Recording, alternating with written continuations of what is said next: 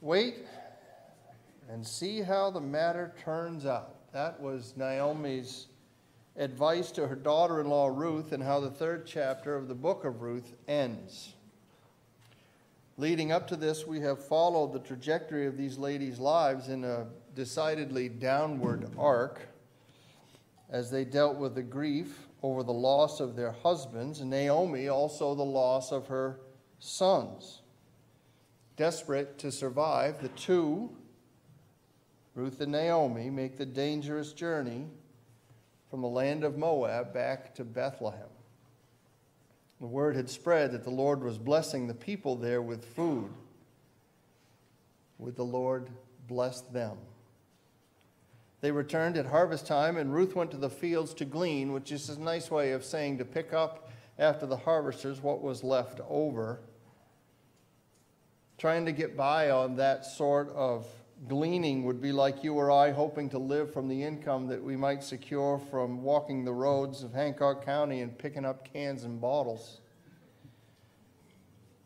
But in the field, Ruth met the field's owner, a man named Boaz. Boaz was a kind man. He was kind to her. And it turns out he was a relative of Naomi's deceased husband, Elimelech. This man, Boaz, who we noted in an earlier message, had many of the characteristics of Jesus and so foreshadows him, gave Ruth access to his crops so she could provide for her mother-in-law and for herself. It was an unexpected kindness on the part of Ruth, but not unexpected to God, who providentially had arranged the whole thing. And it signals a turn in the lives of Ruth and Naomi. Life was becoming a little bit easier. And for the first time in a long time, it was becoming a little more worth living. Naomi saw a possibility for something more than an owner-servant relationship between Boaz and her daughter-in-law, Ruth. So she instructed Ruth to go to the threshing floor where Boaz would be processing the harvest. And in essence, she directs Ruth to propose to Boaz. That's what's happening on the threshing floor. Very forward, very forward. Now, Ruth seeks refuge under the wings of Boaz. You remember that from last week. A kinsman redeemer. But would she find the rest and the home that she was looking for? Ruth's was a proposal that Boaz understood and was willing to accept, but it came with a condition. The law of the Levirate marriage was in place to ensure the perpetuation of a family's name and lineage.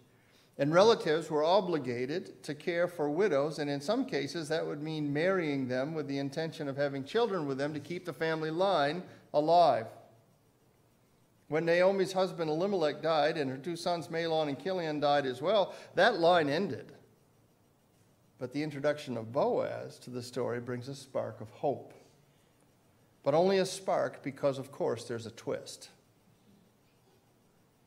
There is a relative nearer to Naomi than Boaz, and by the custom, the opportunity to serve as kinsman redeemer, to become Ruth's husband instead of Boaz, to exert a claim on the family land, was his right, a right that he could exercise. And that's where Pastor Mike left off last week, in chapter 3, on the edge of this cliffhanger, really. Two widows, Naomi and Ruth, both eager to find refuge and rest, now waiting and wondering on two fronts. Will the nearer relative become the redeemer? Will Boaz follow through on the pledge he made to Ruth at the threshing floor and pursue her to be his wife? Father, as we turn now in earnest to your word, we are amazed by this prospect that words penned so long ago are relevant to us this day, and yet we know they are. For they tell your grand story, a part of it. Miraculously, we're part of the same story. So God, as we seek to understand what you have for us this day, we pray that the message would be clear and that we would receive it as you intend. Amen. So the scene in chapter 4 opens at the city gate. We don't have any city gates around here. You know, if you ever did see a city gate, it was probably a symbolic sort of city gate. But that's not what this is. This is a literal city gate, and we can hardly envision what that would look like. We can hardly appreciate the location, living as we do in communities without walls. I think the closest that I can tell you about the city gate is an experience that I had many years ago when I was able to go out on one of our offshore islands to do some hunting. And I don't know if you ever have lived on an offshore island or visited an offshore island, but there's a particular culture in every island, right? And I'm not going to tell you which island this was, but it wasn't Swan's Island, I'll tell you that. But it was one of our offshore islands, and they do have their own culture, right? I mean, you go out there, you get off the ferry, you drive around, all of a sudden everybody's waving at you. Do you ever have that experience on the island? Hey, he must think I'm somebody else. Hey, how's it going? No, it's what you do. You have to wave. If you don't wave, you'll be in trouble. And you also know who lives on an island, because when you get off the ferry and you're driving, somebody's still waving at you, and you're kind of saying, no, we don't do that over here. You know, we're not that kind of people. Well, every island has its own culture. Every island has its own way. And I was staying, a pastor over there said, yeah, you can hunt over here. Come on over, bunk out in the church, no problem. Okay, so I get up, it's early in the morning, and I want to go get a cup of coffee. So I walk across the street to the store. And maybe you've seen this in Maine, the old general store, right? And at the back, of course, the coffee's at the back. The coffee's at the back of this store. And you know what else is at the back? There's a wood stove back there. And you know what's around the wood stove? All the elders of the island. Yeah, they probably get up at 3, maybe 2. I don't know. It was early, but they were all there. And they're all sitting there having their coffee, gathered around the wood stove, deciding the issues of the day. That's what's happening, and trust me, did you ever walk into a place where you didn't feel welcome right off the bat? That was one of those places where every head turns, snaps around to see me, and I'm thinking, I just want coffee. I won't even shoot your deer. Just leave me alone. Just don't kill me and bury me out here. That's the culture. That's the city gate in an island. It's the city gate here in Bethlehem, because it's the place where all the affairs of the day were settled. They didn't have a city hall. They didn't have a county courthouse. Everybody went to the gate. So the judicial affairs are settled there. The business is conducted there. That's where we find ourselves as we open up Ruth chapter 4. We are at the city gate. Boaz, it says, went up to the gate. And he went up to the gate as a man on a mission. He'd made a pledge the night before, and he was following through, right? And he hopes by going to the gate that he's going to encounter the kinsman who is first in line to redeem Naomi and Ruth. And in verse 1 we read, behold, the Redeemer came by. Wow, what do you know? This is the same word, behold. It's noteworthy, the same word, right? Used when Boaz went out to his field, and behold. And we talked about that before, that we get the sense of, wow, what a coincidence. And this is no coincidence at all. This is providence. God is working. The insinuation here is exactly the same thing. God, who sees ahead, God who knows everything, has arranged this. He's in control of all the details. He led Boaz to the field and Ruth to the field at the same time so that they could meet up. He's led Boaz to the gate. He's led this prospective Redeemer to the gate. They're coming to the same place at the same time. So Boaz says, well, go ahead, friend, and have a seat. We never learn this guy's name. It's an interesting thing, like an omission. You might not pick up on it in your reading through, but we don't know his name. Well, it's pretty interesting to not know the name of somebody in such a short book where all the names have great meaning. Just think that through. He was not meant to be preserved in any wonderful way, this guy. We don't know who he is. He's an unnamed Redeemer, and Boaz just says, and your translation of the ESV may say, sit down, friend. And it really translates more literally as to Mr. So-and-so. It's kind of like a nebulous thing. Like, yeah, whatever your face is, sit down. No, Boaz wouldn't have been that rude. I'm sorry. But that's what it translates in, because we're not supposed to know this guy's name. It doesn't matter. He sits down. The elders sit down as well. And what we have here in this opening scene is the formation of a village court. That's what's going on. It's a village court. And Boaz explains the situation then. He says to the Redeemer, Naomi, who has come back from the country of Moab, is selling the parcel of land that belonged to our relative Elimelech. So I thought I would tell you of it and say, buy it in the presence of those sitting here and in the presence of the elders of my people. If you'll redeem it, redeem it. But if you will not, tell me that I may know. For there's no one besides you to redeem it, and I come after you. So it's worth noting here. Remember, all this is taking place in the period, the time of the judges. And that was a time where it had seemed that the faithful had vanished from among the children of men, that there were no godly people. That's what it felt like. That's what it sounded like. People had forgotten God, a whole generation. And so they weren't interested really in doing what God wanted. They were interested in doing what they want. In fact, twice in the book of Judges, it tells us everyone did what was right in their own eyes. So everyone was a law unto themselves. Everyone justified their own behavior by saying, it's good for me. And yet, let's look, Boaz, rather than doing what's right in his own eyes, rather than doing what he really wants to do, sets out to do what's right in God's eyes and in the eyes of God's law. So look, while the majority of people in that day were doing as they pleased to help themselves, Boaz remained faithful to doing life God's way. So I want that to be an encouragement to you.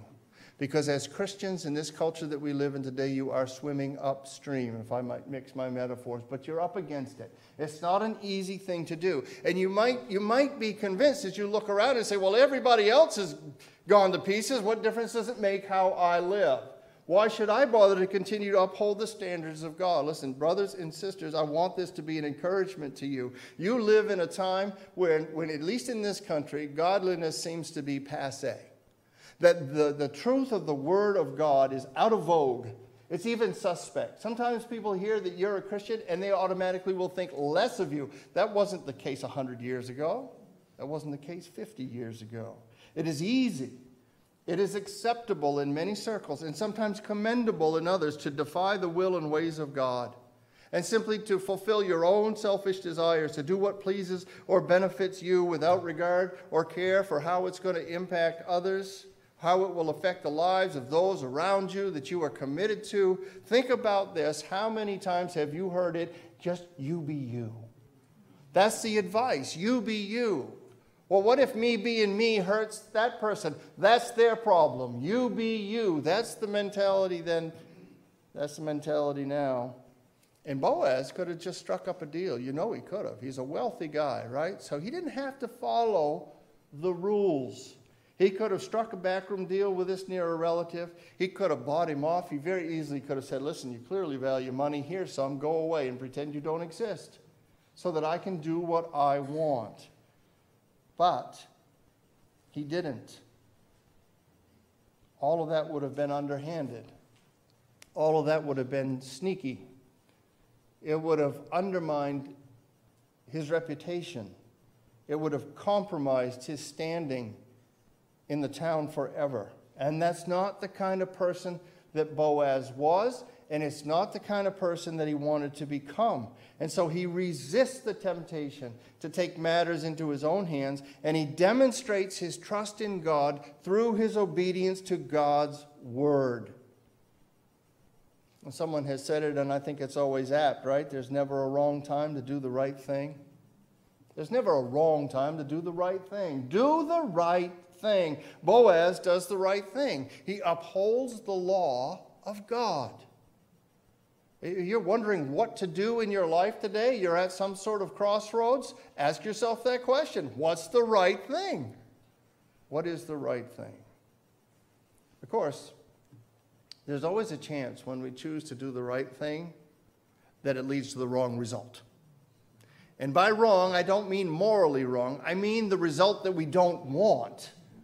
Right? And that's part of the issue. We think, but if I do it the way that you want me to do it, God, I'm not going to get what I want. That's what we think. That's how our brains work. But listen, you will be confronted with choices every day to do what is right or what is wrong. Listen, you, me, we can do what is right because as people of faith, we know God will too. In other words, you don't have to worry about the outcome. You can do what is right because God will do what is right with you, for you, in you, through you.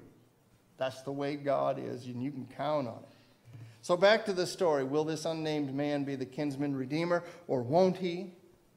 The suspense is real. It's meant to be real.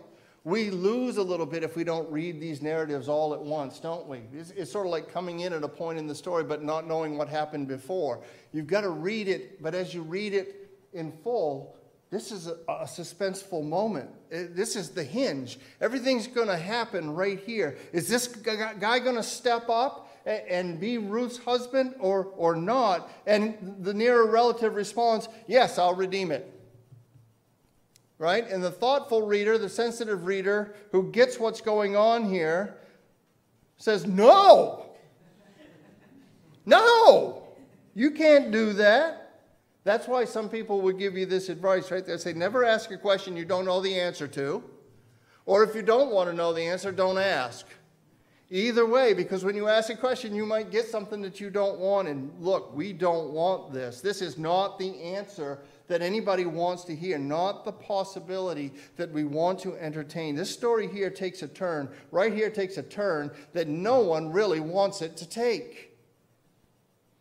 This twist and this tension is somewhat akin to the inevitable part in every single Hallmark movie ever made. But you know it's getting near to Christmas, don't you? When you walk in the house and you look at the screen and you see the little Cigna Hallmark. Oh, fantastic. In every single Hallmark movie ever made, there is something that happens that puts the, well, it's obvious to you who belongs with who, right? Let's just get that straight. We know that. And in every single one of them, something happens that puts that relationship at risk. That's the plot, folks. I can write this movie. You can write this movie. That's the plot. Something happens. Usually it's a misunderstanding, which we know, but she doesn't, right? So here we are at this place where this is developing this way, and the Redeemer says, yeah, I'll redeem it, and we scream like we do at the TV, no! We scream at the page, no, not him! Not him! He's not the one for you! You don't want the guy in the executive suit with a nice car. He's a liar! You want the guy in the flannel shirt who's walking in the snow! Yeah, not him. That's where we're at. That's where we're at in this story, not him. Because we want Ruth and Boaz to get together. And we want Ruth and Boaz to be happily married and to have little Ruths and Boazes all over the place. That's what we want. Am I lying? I'm not lying. Maybe that's not going to happen, though. Oh, this guy's first in line. And he's heard the deal, and he thinks it's a pretty lucrative deal for him. Why wouldn't I redeem this? I get this piece of land, and I get it free and clear, and there are no strings attached, and Naomi has no heirs who can step up and claim it, so it's going to be mine, and there's no one that I even have to return it to in the year of Jubilee every 50 years as the land reverted back to original owners. This was a good deal. Yeah, I'll take it, but then Boaz gives him the rest of the story. If you acquire this land, as a redeemer, you're also going to become responsible for Ruth. And it's going to be your responsibility to see that an heir is born through Ruth, and that the family name is perpetuated, and that the family land stays in the family. And all that is enough to get this unnamed fellow to change his mind. It's more than he bargained for. And so impetuously, he said, yes, I will redeem it. And we all stepped back and thought, oh, that can't happen. But now he says, I've changed my mind. I cannot redeem it for myself, lest I impair my own inheritance. Take my right of redemption for yourself, for I cannot redeem it. Now, at that point, the author, verse 7, takes us on a little bit of an aside. And says, now this was the custom in former times in Israel concerning redeeming and exchanging. To confirm a transaction, the one drew off his sandal and gave it to the other, and this was the manner of attesting in Israel. I don't know what to tell you about that. That's the strangest thing I've read in a long time. And there's really not a lot of commentary about it, because I think because of its ancient origins, it's really lost. In fact, by the time that this is written, what the author says, now this was the custom in former times, which means we've outgrown the sandal exchange tradition. And now personally, I can think of 4 or 5 real good reasons not to give somebody your sandal. But I don't know why, I don't know what this is. And nobody really does, except to say this is how we used to signify a transaction. And the best we can come up with here is that it is a representation of somebody figuratively taking their foot off of what would rightfully be theirs. It's just a way of saying, I'm stepping off, I'm stepping out, I am acknowledging or relinquishing, actually, my right to this, whatever it was, goods, exchanging, property, whatever it was, and I'm giving it to you. And I'm doing that in a public way so that everybody will see it. So when the Redeemer said to Boaz, buy it for yourself, he drew off his sandal, and that's that. There it is. The nearer relative relinquishes his ownership. Boaz is the kinsman redeemer. The elders and all the people around the gate by now have witnessed the proceedings. And we might say in our vernacular, okay, the deed has been executed, the transaction has been notarized, and it's heading to the registry to be filed. It's official. Boaz did what was right. It was a risk, but Boaz did what was right.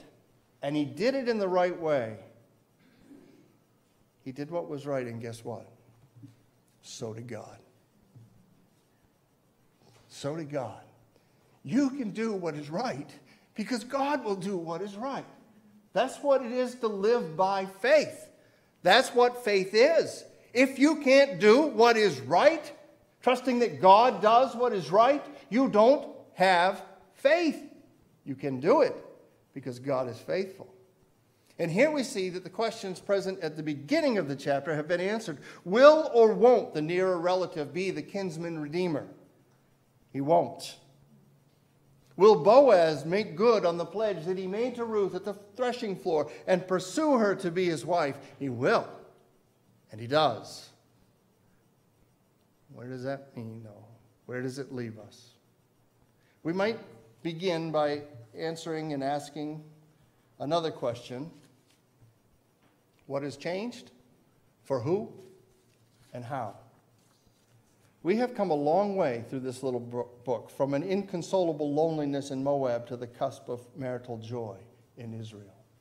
We have come a long way from the uninvited sentence of widowhood and childlessness to the genuine prospect of companionship and a family. From empty cupboards in an enemy land to an abundance of bread in Bethlehem. Would you have thought any of this possible by reading the first 5 or 6 verses of chapter 1? We were at the bottom there. We have come a long way from years of restlessness to the promise of rest. And for Ruth, specifically, from an outsider to an insider, from a come from away to one of us, from a stranger to a citizen, from a foreigner to a family member. We have come a long way in this story that takes place over the span of many years. From lives moving in a decidedly downward arc to rock bottom, to lives moving in an undeniably upward arc, to realized hopes. From an existence that was going from bad to worse to one that is going from good to great. We are seeing serious reversals of fortunes at the hand of God over time because he is good. Reversals for Naomi and for Ruth as the story unfolds. And friends, we have not come to the best part. We have not come to the best part. It truly, truly gets better than this. But not today.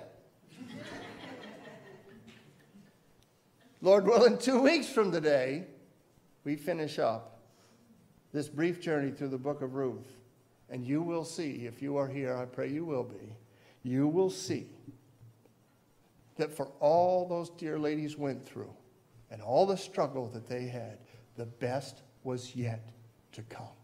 You will see it. For now, let's leave off with this. One part, one of many lessons, and there are many in this little book, but one is for us to keep in mind at all times, is that God is working. Don't lose sight of that, friend. It may not look like he is working. It may not feel like he is working, but it's undeniable from chapter 1 to chapter 4 in the book of Ruth that God is at work, very often behind the scenes. And that's okay if he chooses to remain anonymous that way for a time. But do understand this, that God is working always. The psalmist declares this, he who keeps you will not slumber. He who keeps you will not slumber. Behold, he who keeps Israel will neither slumber nor sleep. Do you know our God is always on? He is never asleep at the switch. That's right. Right? And here's the thing. It's not just that nothing gets by him, beloved. It's that everything goes through him. That's right. That's important. It's not just that nothing gets by him. Everything goes through him. He has his eye on you, and he loves you. And somebody has made this claim, which we do well to receive, I think. Even in our pain, God is plotting for our good.